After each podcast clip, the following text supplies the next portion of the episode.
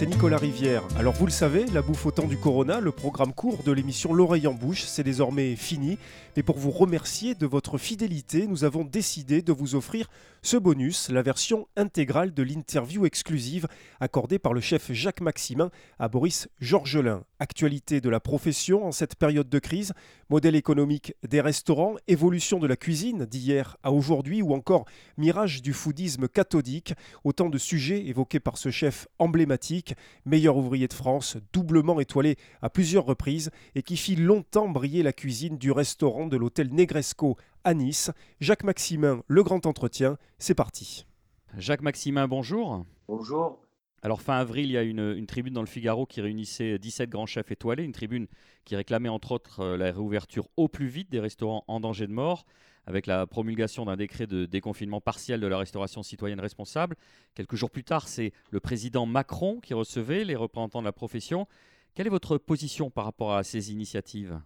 Ben, ma, position à moi, elle est très simple, c'est que j'ai vécu ça un petit peu il y a une trentaine d'années avec euh, Robuchon, euh, Sandrins, euh, Guérard, Jean Delavenne, quand on avait créé la chambre syndicale de la haute cuisine française. Et comme on n'arrivait jamais à être d'accord, on était à peu près 200 membres, un jour le ministre de l'époque a répondu à, Alain Sandrins qui était venu solliciter un entretien. Il lui avait dit, écoutez, le jour où vous serez d'accord, tous, vous viendrez me revoir. Donc, j'ai l'impression qu'on est en, train de vivre un peu ça. C'est-à-dire que euh, d'un seul coup, je vois que euh, la Fédération de l'industrie hôtelière y va de, ses intentions. Ensuite, c'est le syndicat des restaurateurs. Après, c'est le collège culinaire, sans parler des, indépendants euh, qu'on connaît à peine, qui vont de leurs idées. Bon, ok, d'accord, mais tout ça, c'est bien beau. Euh, c'est un coq qui chante dans la basse-cour. Euh, réunissez-vous, euh, mettez tout ça au point et déléguez personnes bien appropriées pour rendre compte des propositions. Voilà une. Alors maintenant, qui, qui est le bon cheval, qui est le pilote de l'avion, le problème est là. Enfin, moi j'ai une idée. Hein. Et votre idée, ça commencerait par un A et ça finirait par un D? Ça ne peut être qu'Alain Ducasse. De toute façon, je ne dis pas ça parce qu'on est très liés et amis depuis 40 ans, parce que c'est, ça tombe sous le sens. Il faut quand même que la profession se rende compte que qu'Alain Ducasse, au-delà de, de ce qu'on on tire toujours sur le à boulet rouge sur lui, euh, peut-être à cause de sa réussite, faut penser qu'il a fait beaucoup pour la cuisine et qu'il en fait encore beaucoup. Donc, faut profiter aussi de ses influences et de ses entrées et de ses entrées. Et à ce moment-là, je vois pas pourquoi euh, ce ne serait pas lui le digne représentant de la cuisine française à l'époque. Derrière moi, je ne sais pas si vous voyez Paul Bocuse. Il n'y aurait pas eu de, dialogue là.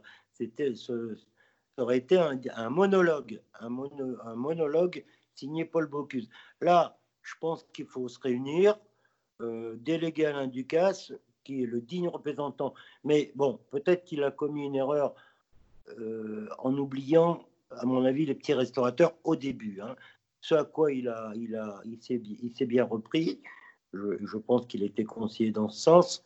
Et maintenant, naturellement, il, moi, je pense que c'est l'homme de la situation. Bon, après, chacun. Mais ceci étant, Etchebest ou Michel Saran euh, ont le droit aussi de s'exprimer, et puis euh, parce qu'ils disent aussi des choses euh, qui sont vraies. On reproche à Alain Ducasse de jouer sa partition, de faire montre d'une solidarité de façade. Et euh, vous le soulignez, peut-être d'oublier euh, certains chefs. Nous recevons aussi dans l'émission Stéphane Gégaud de l'ami Jean. Il est monté au créneau contre cette tribune. Il est un arguant du fait qu'elle laissait de côté ce qu'il appelle les obscurs, les sans grades, les bistrots, où on est par définition serrés les uns contre les autres. Qu'est-ce que vous pensez de, mais vous savez, c'est une histoire. Tout ça, c'est une histoire d'ego. Moi, j'aime bien euh, Stéphane Gégaud, je connais depuis longtemps, mais très sincèrement, moi, si je suis observateur, j'attends plus un discours d'Alain Ducasse que de Stéphane Gégaud. Je répète, je suis ami avec Stéphane Gégaud. Bon, il a, euh, il s'exprime euh, au nom des petits, mais Alain Ducasse, je, vous ai dit, c'est repris, et dans la voiture, entre guillemets, il a embarqué tout le monde. Il a embarqué les petits, les moyens comme les grands. Donc maintenant, je vois pas où est le problème. Moi, je pense que l'homme de la situation, c'est Ducas. Je dis pas ça parce que c'est mon ami, je dis ça parce que c'est l'image, c'est l'image de la réussite. Ça, ça, ça entraîne tout le monde. Point la ligne. Maintenant, on peut ne pas être d'accord avec lui, ça c'est sûr. Dans quelle mesure le fait d'être un chef indépendant ou salarié ou consultant joue sur le degré d'implication et la volonté ou non de rouvrir au plus vite? Ah bah, De rouvrir au plus vite euh, dans le sens euh, économique, vous voulez dire? Oui, tout à fait. C'est-à-dire que quand c'est son propre établissement, on a peut-être des contraintes différentes de quand on est salarié. Il faut quand même euh, savoir, et là, il y a un il est restaurateur, le, mon, ami là que j'ai devant moi. D'accord. Il faut savoir qu'un restaurateur moyen, même un peu plus que moyen, et même parfois les grands, comment ça travaille Ça travaille avec le découvert de la banque, ça travaille avec le crédit du fournisseur. Donc, euh, aujourd'hui, le manque à gagner, l'argent, la trésorerie, le peu de trésorerie qu'ils n'ont pas eu, je ne vois pas comment ça va, comment ils vont faire pour redémarrer, vous comprenez? Donc, euh, c'est plus que vital de redémarrer pour tous ces petits restaurateurs et même les plus grands. Il ne faut pas rêver, hein. même les plus grands. Parce que les plus grands, ils vont chercher l'argent ailleurs. Est-ce que vous pensez qu'on va assister avec le déconfinement avec une autre façon de faire la cuisine? Est-ce que on va adapter la cuisine aux contenants à emporter? Est-ce que euh, les chefs vont envisager de cuisiner différemment? Il va y avoir des nouveaux usages?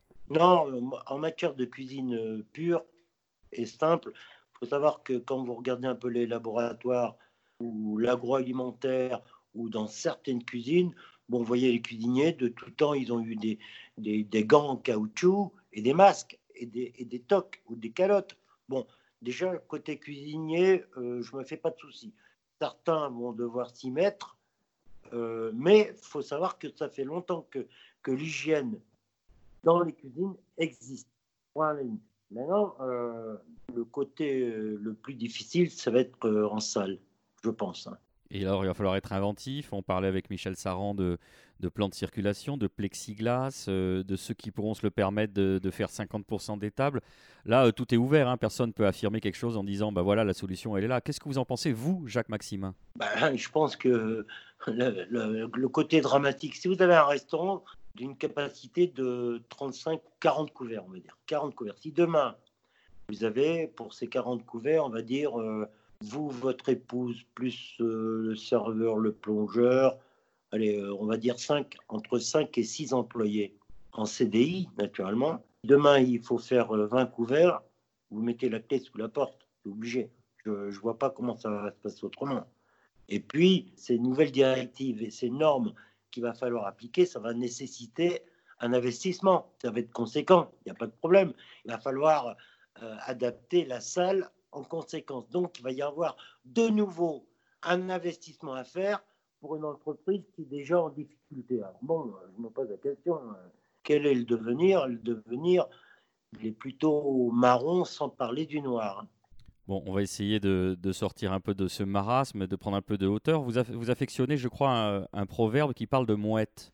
Ah oui, j'ai inventé un truc. Les mouettes suivent la charrue, les corbeaux ramassent les vers comprenne qui voudra. C'est tout. Vous avez un autre credo qui est tout donner, ne rien attendre. Oui, tout donner, rien attendre. Ça, c'est mon côté euh, quand j'étais au compagnonnage. Donc, c'était une devise, c'était tout donner, ne rien attendre. Ça continue. J'attends rien, moi. Je donne tout, par contre. Qu'est-ce qui a changé par rapport à l'époque où, je cite, vous étiez euh, haut comme trois bits à genoux? Ah, ben, Mon métier, vous voyez bien que tous ces jeunes euh, en train de bousculer pas mal de codes. Donc, euh, moi, j'ai un regard un peu dubitatif là-dessus. Je pense que les gens se précipitent un peu trop vite euh, sur, le, sur le devenir de, de telle ou euh, star de la télévision. Moi, je viens de vivre un épisode de, Top Chef. Bon, il y a encore.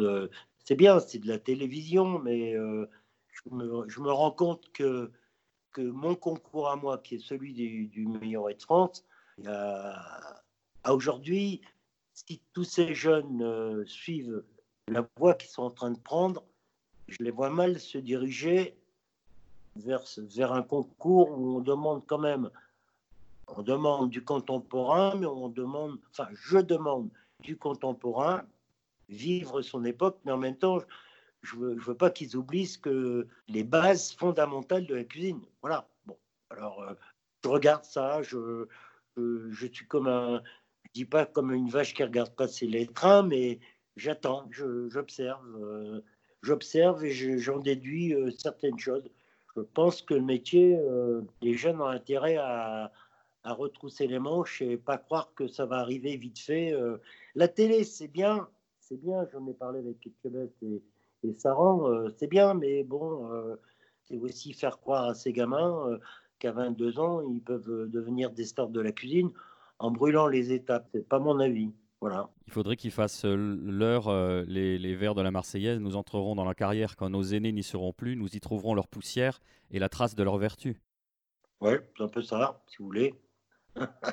quand est-ce que vous allez pouvoir refaire un tour en Porsche, Jacques Maximin Eh ben, c'est marrant parce que je m'en suis inquiété hier et j'ai regardé les 100 km. Le, le circuit le plus proche, c'est le, le circuit du Luc à côté de chez moi. Donc, Vence-le-Luc, le circuit du Luc, c'est pile poil 102 km. J'espère qu'il y aura 2 km de tolérance euh, si je me fais arrêter.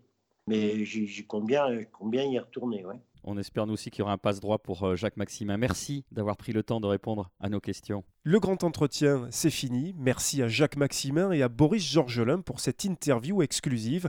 N'hésitez pas à la commenter sur les pages Facebook et Instagram de L'Oreille en Bouche, l'émission de radio qui met Toulouse et le Grand Sud dans ses casseroles et dans vos oreilles. Vous pourrez nous retrouver sur radioradiotoulouse.net, Apple Podcast, SoundCloud, Mixcloud et Spotify. On se donne rendez-vous samedi pour notre nouvelle émission hebdomadaire.